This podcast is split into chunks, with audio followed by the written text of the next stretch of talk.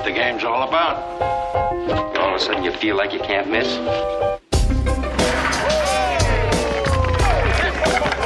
just leave it up there. You couldn't make that if you tried that again. Absolutely Welcome to Buckets, the fantasy basketball podcast on the Action Network, sponsored by PrizePicks. It's your boy Dan Titus here with my guy Adam Koffler. What's good, bro? Officially one day away from the NBA season, man. Super hype. What's good with you? One more sleep, man. Can't wait. 82 game regular season, and uh, I can't wait to get started, man. The NBA the NBA preseason just wrapped up, so we're going to give you some thoughts on some of the things that we're looking forward to as the season begins. Some matchup battles, some rotation questions. The the draft season's pretty much wrapped up now. But if there's some guys that you maybe float on your waiver wires you may want to target, we're gonna we're gonna drop some names for you guys to keep a lookout for them. So let's not waste any time, man. Let's get into the conversation here. We're not gonna focus on the Utah Jazz, Atlanta Hawks, Milwaukee Bucks. We already know who those players are. Same players occupy the starting five, and the benches are generally the same. So let's start off with the Memphis Grizzlies, Jaren Jackson Jr. And last year he couldn't stay out of foul trouble. But tell me what you've seen from him and why you like his prospects head into the season. Yeah, so so Jaren Jackson for his career is averaging 3.9 personal fouls per game. In 2019-20, averaged a career high 4.1 per game. And because of that, he just can't stay on the floor. He's averaging like 28, 29 minutes per game. And it's suppressed his fantasy value a little bit. I mean, he's a guy doesn't turn the ball over, gets you the defensive stats, rebounds. Rebounds aren't great, but he's been playing next to Jonas Valanciunas for his career, who's now gone. Bringing Steven Adams there, I think I think Jaren Jackson's got a little bit more a uh, little bit more upside playing alongside Adams than he had Valanciunas. Shoots the three ball really well. We're talking about like think about a guy like Mo Bamba, but then think about a guy who could play possibly 32 minutes a game. Couple couple less rebounds, of course, but I think Jaren Jackson's got potential to be a top 30 guy this season if he can stay out of foul trouble. Yeah, I've been really impressed with JJJ this preseason. I'm officially on the hype train. He's been getting around seven rebounds per game, which is an increase from five, you know, even four uh, in years prior. So if he can keep those turnovers low, stay out of foul trouble, and we get those usual blocks plus the threes. I mean, he tied his career high on Friday with seven three pointers fantasy stud, man. And then Dillon Brooks, we know that he's going to be missing some time here, but we have seen De'Anthony Melton and Desmond Bane kind of go in and out of the lineup, as well as Kyle Anderson. Who do you think is going to be starting fifth man in this in this rotation? Would it be Bane? Would it be De'Anthony Melton or Kyle Anderson? It's interesting because Kyle Anderson started was a starter last season for the majority of the season, and we saw Desmond Bane enter the starting lineup towards the end of the season, and De'Anthony Melton was always coming off the bench. And Melton was always the guy with the highest fantasy value uh, in terms of his upside. Only really played 19 minutes a game, something like that. But every time he played, he was always, you know, a couple steals, few threes, uh, rarely turnover, which is impressive for a guy shooting threes getting steals. So we've seen Melton and Bane in and out of the starting lineup in the preseason. With Dillon Brooks out, it's going to be really interesting to see who uh, the Grizzlies go with uh, at the the final starting position. Uh, because if it's Melton and he's playing 30 minutes a game, like the sky's the limit for him. Like I could see him finishing higher ranked on a per game basis than Ja Morant in nine category leagues this season. Oh, our first hot take of the season. I think it's going to be more matchup based, right? Because that three guard front with Morant, Bane, and Melton is certainly small, but like they're also very effective. We saw them on Friday; they were down ten with the Bulls, and you know they took out Kyle Anderson. Next thing you know, they go on this run. And this team is just bombing threes 39.2 three point attempts compared to only 31.3 the previous years. So I think that they learned something that Utah series that they got to have shooters on the floor uh, to keep up in this league. And I, am I'm, I'm seeing the upside in in De'Anthony Melton for sure. Um, and I wouldn't be surprised if slow mo kind of fell into like a six man type role because he's already admitted uh, to the media that he's comfortable in any role that he's provided. So don't be surprised if we see a De'Anthony Melton breakout here and he lands into that starting lineup. Worst case, he's still going to see close to 30 minutes off the bench. So, yeah, let's move on to the Bulls. The Bulls look great in the preseason. What do you like out of Zach LaVine and playing alongside DeMar DeRozan and Lonzo Ball? Yeah, you would think you would think playing next to a guy like Lonzo Ball and even DeMar DeRozan, right, who averaged a career high in assists with San Antonio Spurs last season. Those are two high assist, you know, ball handling, ball dominant guys. Like, there's no way Zach LaVine uh, who didn't play next to those guys last season, was playing against Coby White, you know, just a shot taker last season. you figure LaVine's assist numbers are going to come down a bit. The scoring could also come down a bit playing next to DeRozan and Vucevic. So while I think LaVine is still a great player, um, you know, average 50% from the field, uh, great free throw percentage, lots of three pointers. You have to think that some of those numbers are going to come down a little bit. He's going to have those spike games, but DeMar DeRozan's no slouch, and Lonzo Ball is going to rack up the assists. So, you know, don't don't be surprised if Zach LaVine's numbers don't come uh, close to what he had last season If we look at the sample size of the four games that he played in the preseason, uh, per 36, he's looking at 26, four and four. So the thing that really I like about Zach LaVine or why I'm still appealed to why I would still take him is because of his efficiency. He shot 52% in the preseason, and this is coming off of last season of shooting 50% too.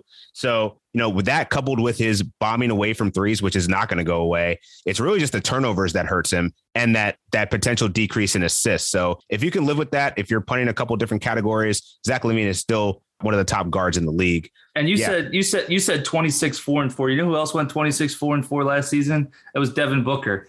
Now yeah. LaVine LaVine averaged a few more three pointers per game, but generally speaking, they both don't help you that much on the defensive end. And guess guess what Devin Booker finished last season on a per game basis? It was in the 70s. Yep.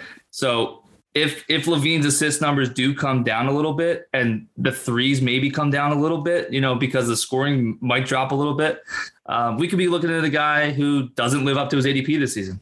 Yeah. Uh, I kind of feel the same way. That seems like a stat line that Donovan Mitchell would also put up. Yeah, except um, Donovan Mitchell doesn't shoot good. Right. Yeah, exactly. You lose it on the efficiency. Right. But one dude out of that three, I know we were t- mainly talking about LaVine, but I've been really impressed with Alonzo Ball. He's been a menace on defense. Two and a half steals, 1.8 blocks, averaging 10, 5, and 5. But if you're looking for those cheap assists steals and blocks potentially. Like I think Lonzo Ball really fits in really well with this Bulls lineup, way better than he did with the Pelicans last season. And he, we already seen his improved three point shot, so he still is giving you a little something there if you can handle those low field goal percentage and and free throws. Let's talk about the sixth man of the Bulls, or at least coming into the sixth man of the Bulls, Alex Caruso. Now, you think that this guy is similar to TJ McConnell, and I really feel you on that. So elaborate on that a little bit more we can't just sit here and agree, man. like, I know it sucks, like, but I, I looked it up and I'm like, fuck, that's like a really good comparison. Yeah, yeah. It's I mean, perfect. Like, it's a small sample size, but it's, it's perfect. A, it's a small sample size, but he looks to be the first or second guy off the bench in Chicago. He's going to come in and hustle. He's going to get the steals. He's going to get some three pointers. He's also going to like, you know, bang on someone every now and again, unlike TJ McConnell. But these are like high energy guys that are going to get you the steals, some of the threes, probably shoot with, with high efficiency. And if he's going to come off the bench and play 25 minutes, like he could be exactly like TJ McConnell is for the Pacers.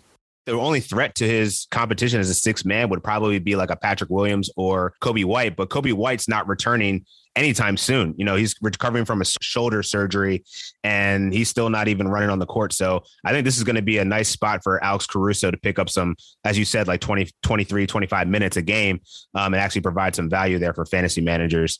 So let's kick it to Washington.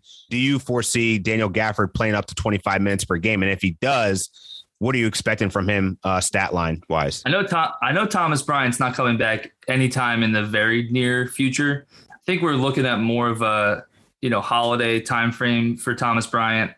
Uh, so that would be you know around Christmas or so, and maybe they hold him out till the new year. Daniel Gafford's going to have this golden opportunity to just like completely smash early in the season. Like we're talking about possibly 15 points, 12 rebounds, two to three blocks a game. Like right there, we're talking about Miles Turner with more rebounds and probably the same number of blocks. And people are drafting Miles Turner in the third, fourth, and fifth round. And Daniel Gafford's not going until like 80, 90, or 100 in a lot of leagues. So there's the potential that even when Thomas Bryant comes back, they limit his minutes. Daniel Gafford has cemented himself as the starter there. And his upside from what we saw, we saw it last season uh, down the stretch when he got, you know, minutes in the 20s, he would always smash. And now Thomas Bryant's hurt. Robin Lopez is no longer there stealing minutes. It's Montrezl Harrell, totally different player coming off the bench there in Washington. So Gafford's got this golden opportunity early in the season that I really think fantasy managers need to capitalize on. I, I think you're you're spot on with the the expectation that he could smash in the first half. Like after tearing, tearing his ACL last January, you can't expect Thomas Bryant to just jump in there and, and compete for minutes. There's going to be some ramp up period. So I think he this is going to be his spot to lose. And I love him as a late round big. I have him in the mid 90s in my latest rankings. And, you know, I think Gafford could certainly get to that. I don't know about 15 rebounds. I think his per 36 in the preseason in four games was 16 and 13, but that's still really solid. And it's really the blocks that I love, man. 3.7 and, and per 36, man. You can't get that everywhere. So um, that could be a late round big for anyone that tries to pay up for some other guards or other positions and, and misses out on some of the more elite bigs. Um, so let's head to New York. Ooh, this one's a good one because this guy was like your your dude last year. You were screaming from the mountaintops about Julius Randle and why he was going to smash. But the real appeal about Julius Randle last year was the fact that he was averaging 6.1 assists. But we've seen with Kemba Walker there, that assist number has dropped. So give me your thoughts on Julius Randle and what you think you're going to be looking at in terms of like his value this season compared to last season. Yeah, he looks like a certified stud, right? On on Friday, he hit the game winner against uh, I forget who they were playing. It was the the Bulls maybe or Toronto. I can't remember, but he hit the game winner uh, late in the game there, and he looks like the go-to guy for the Knicks. He's going to score a lot of points, but playing alongside Kemba Walker has driven his assist numbers down the preseason. Very small sample size, just two games, but he's only averaging two assists per game in those two games because Kemba is just going to handle the ball more than Julius Randle is. And in the one game that, that Kemba Walker didn't play, Julius Randle had five assists, which is closer to that 6.1 career high he had last season. Definitely expect those assist numbers to drop, which is going to drop his appeal in nine cat leagues. Um, I've got him currently ranked around, I got him ranked at 42. I think that's probably appropriate. I think he finished just higher than that last season. So I'm expecting a little bit of a, a dip this season. But, you know, I've seen people take him in the second round and I just can't get there with Julius Randle. Yeah, I currently have him at 39. So we're not too far off there but yeah, like I, I totally agree with you, man. Like with Walker on the court, yeah, small sample size, but his usage rate last season was 29, dipped to 22 with Walker on the court in limited time, 16, 10 with two, two dimes and uh, per 36 split. So I'm not really feeling it, man. It almost makes me want to move it down a little bit more beyond 39 if that's going to be the norm. But I totally agree with you in terms of like scoring and rebounding. Julius Randle shouldn't have much regression there talk about the Houston Rockets a bit. First, I want to talk about Kevin Porter Jr. Do you think that he can improve his field goal percentage? Only 35.4% in the in the preseason. And he wasn't very good last year either, even though we know he had these monster games of like 50 points, 10 dimes. Yeah, he he he concerns me in a in a in a nine cat head to head league. Uh, much more uh, much rather uh, roster him in a points league where I don't care about field goal percentage because he's shot 35% in the preseason that's horrendous on the number of shots that he takes. So if you're interested in punting the field goal percentage category, right? If you want to take guys like Trae Young. Van, yeah, Trae Young, Fred VanVleet, uh, you know, De'Aaron Fox, like guys like that. If that's your strategy, by all means, Kevin Porter Jr. is a decent guy to have on your squad. But he's not gonna he's not gonna put up near the scoring numbers that he did last season with Jalen Green there, Christian Wood healthy uh, second year Jae'Sean Tate. They, they've got they've got more dudes than they had last season. He got his opportunity when they were very shorthanded last season as well. Um, so eh, while I like Kevin Porter Jr., I like the story. He was pretty much like gone for free from the Cavaliers. Uh, I'm just not really that interested in nine cat leagues. I dig it. So we've seen Alperen Sengun really emerge here as a rookie and getting minutes over Daniel Theis alongside Christian Wood. Do you think that that's something that's going to stick? Because um, based on his play, man, this dude's been super valuable and just balling out of his mind. Just for perspective, per 36 with Wood in the lineup, 21 points, 12 boards, five dimes, a lot of turnovers, 5.6, but 3.3 blocks, 27% usage. Ugh, give me that. Love it, man. The only thing going against him is the fact that he's a rookie. And Daniel right. Theis was brought over to be the starting five next to Christian Wood to play the four. But being as how we saw uh, Sengun play alongside Christian Wood in the preseason when they started together, they looked really good. And he looks like a really nice piece in Houston as a starter playing alongside Jalen Green, Kevin Porter Jr. He really could pass the ball for a big, and it just his his basketball IQ is is through the roof. So he's looking like a steal where he was drafted um, in the first round with uh, for the Rockets this season. So if if he gets that if he gets that start and Stephen Silas decides to go that direction and just continue the youth movement in Houston, he's going to smash his ADP as well. Yeah, I think Stephen Silas is going to be forced to play him eventually. Even, even if he doesn't, this is one of those players that I think you need to be eyeing mid-season once the Houston Rockets are officially in tank mode when they can afford to play those rookies and see what they really have. Because um, I think that this is going to be a guy that can put up some monster numbers um, despite who he's playing with in the front court. So, really exciting rookie there. Um, so, let's kick it to also the San Antonio Spurs here. So, DeMar DeRozan's gone. Now it's the DeJounte Murray, Derrick White, and Keldon Johnson show. So tell me more about them and, and what you think that they could do this season. Like I know Derrick White was one of your top sleepers this year, but what are you expecting him from a production standpoint? He's a top sleeper because Derrick White is for some reason ranked in like the 60s or 70s, whereas DeJounte Murray uh, seemingly comes in at like 30 or 40 for a lot of people. So that's why I consider Derrick Derrick White a sleeper. But I think those two guys could could finish similarly this season. Obviously, DeJounte Murray's the the bigger guard and comes down with some of those some of those rebounds and those rebound numbers we saw last season, uh, about uh, five or six per game.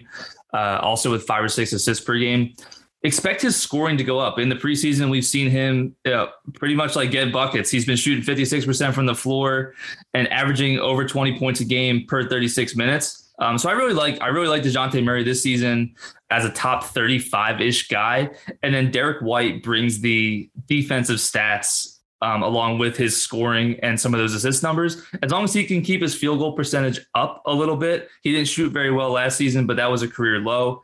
So I'm, I'm, I'm very in on both those guys with DeMar DeRozan's uh, usage out of the picture and no more LaMarcus Aldridge. It's a completely different team, and they're just going to focus in on those two guys to lead the squad. Um, and, and I'm, I'm expecting big things out of those guys uh, in fantasy basketball. Yeah, Derrick White, the thing that concerns me is that field goal percentage. He definitely struggled in the preseason, and that seemed to carry over a, a little bit from uh, from what we saw last year. But, you know, I think that there's still a huge opportunity for him to soak up some usage here. Looking at DeJounte Murray, though, I, I definitely like him. I had him last year on my fantasy squad. think he's going to see a huge jump in terms of points. Not a huge jump, but definitely more. Probably will average a career high in points. And uh, I looked at basketball reference. They haven't projected at 17, 8, and 6 this year to some defensive metrics. But yeah, I think that that's the differentiator for Derrick White is really going to be his defensive metrics with his three ball. Um, and hopefully he can bring up that efficiency because then he'll be fantasy gold. So let's talk about the other, the, the only big man that's probably worth rostering for the Spurs and that is Jakob Poeltl. Um, what do we think about him and possibly being go Gobert light? It's it's a bit of a hot take, but uh, to call him the defensive player of the year, but we're talking about fantasy here. Yeah, fantasy, we're talking about fantasy, exactly. Fantasy. We're talking about fantasy, and this yeah. this guy put up some pretty damn good numbers down the stretch last season when Aldridge uh, put in his early retirement. We saw the guy uh, on a pretty regular basis, average like 15 and 10, um, got a couple blocks. Like that's what that's what Rudy Gobert does. Like the, Rudy Gobert is going to get you that field goal percent, very high field goal percentage in the 60 60% range. He might get two or three more rebounds per game than than uh, than Poeltl, but I like both those guys and kind of they're kind of the same uh, in the same mold. And you got to spend a second round pick late second round pick ish to get Gobert. We're talking about, you know, 80, 90 or 100 for Jakob Poeltl in a lot of instances. Just for reference, I have Poeltl ranked at 62 just under Jonas Valanciunas and I feel really good about it. And um, so the other thing that was kind of a surprise to me about Poeltl and also Devin Eubanks was that they both were passing a lot um, in the preseason. So I believe Poeltl averaged 2.8 assists, which is also like a surprise. Like out of a big man, uh, three assists. So I'm wondering if that will continue as well. So that's something I'm going to be watching. Um, I doubt that Poeltl will likely be drafted on most teams, but if he gets those sneaky three assists, man, that that only increases his value beyond a, a Gobert light. And you know what? It actually might because we saw DeMar DeRozan average 6.1 assists, a career high 6.1 assists per game last season. That's now gone. It's not really replaced by anybody. Like they brought in like Thad Young, Lonnie Walker's not an assist guy, Keldon Johnson's not an assist guy. So so right. maybe maybe Poeltl does get does pick up a couple assists per game. Definitely something to watch. Another something to watch. This rookie coming out of Oklahoma City, Josh Giddey, the Australian, super young. I don't think anybody was surprised that he was a lottery pick and where he got picked seemed like the perfect rebuild scenario for the Thunder. But I'm shocked at how good he's looked in the preseason. So give me your thoughts on him. Do you think he's real? Is this something you someone you've moved up your draft boards and that you're targeting in late in drafts? Yeah, no doubt, man. I was gonna try to do an Australian accent for this for this please, talk. Please do not. I'm gonna, please do not. yeah. I'm gonna I'm gonna the, hold that. The, clo- the, close, the closest we're getting to Australia is probably Outback Steakhouse. Let's be real here. their kookaburra wings are fire, by the way. Fire, fire, But, fire. but in but in three preseason games, 30 minutes a game, 13 and a half points, seven boards, five assists, 52% shooting from the field with a couple three pointers as well. Like this guy can do it all. He's gonna start. Oklahoma City needs that firepower um, alongside Shai Gilgeous-Alexander. So expect him to start. I'm not sure he can he's gonna, you know, stay um, with that stat line that he had in the preseason, but he's a guy that I'm looking to roster uh, in most my leagues. If if I can reach a little bit towards the end of my draft to get Josh Giddey, I'm going to go ahead and do that. Yeah, I think it's worth the reach, man. Very low risk here outside of like his low free throw percentage in the preseason, but he didn't get a ton of volume. So I wouldn't be worried about that. Turnovers, but that's to be expected by anybody that's going to be holding the ball as much as he is. But really encouraged by his 29 minutes per game average in the preseason. I, I think we're going to see this young Thunder team really expose a lot of their rookie talent or their young talent here. So not going to be surprised if he can still get those minutes, which is really important uh, for anybody you're trying to roster. 30 minutes, like I'll take that all day. So let's go to the Nuggets, man. This is probably a pretty easy question to answer, but will Michael Porter Jr. continue to go ballistic with Jamal Murray out? Yes. He's gonna be he's gonna be a top 15 guy. I see him ranked a lot of times at like 30. I don't know what people are talking about. Maybe it's the the the fact that he's not vaccinated, but I, that I don't that doesn't bother me at all. There's no you know restrictions playing in Denver, and he can play in his road games in Brooklyn. Um, until he gets COVID, I'm not worried that he's going to miss games. He he has battled nagging injuries uh, throughout his uh, very short career, but I mean, we saw some we saw some crazy things from him last season when Jamal Murray was out. Um, he, he, he's kind of like a Kristaps Porzingis type, but I think he's got even more upside. And Kristaps Porzingis is a guy who finished in the top 20 on a per game basis the last few seasons. So I I definitely think with Jamal Murray out of the picture, um, Michael Porter Jr. is going to soak up a lot of that usage. And if he can kind of up those defensive stats a little bit, we're talking about a top 15 guy this season. He's like an ideal punt assists and turnovers guy. Um, No doubt. And so, I mean, he, he put up 27 in only 24 minutes across three games and with a 30% usage rate in the preseason. This dude's going to go off, not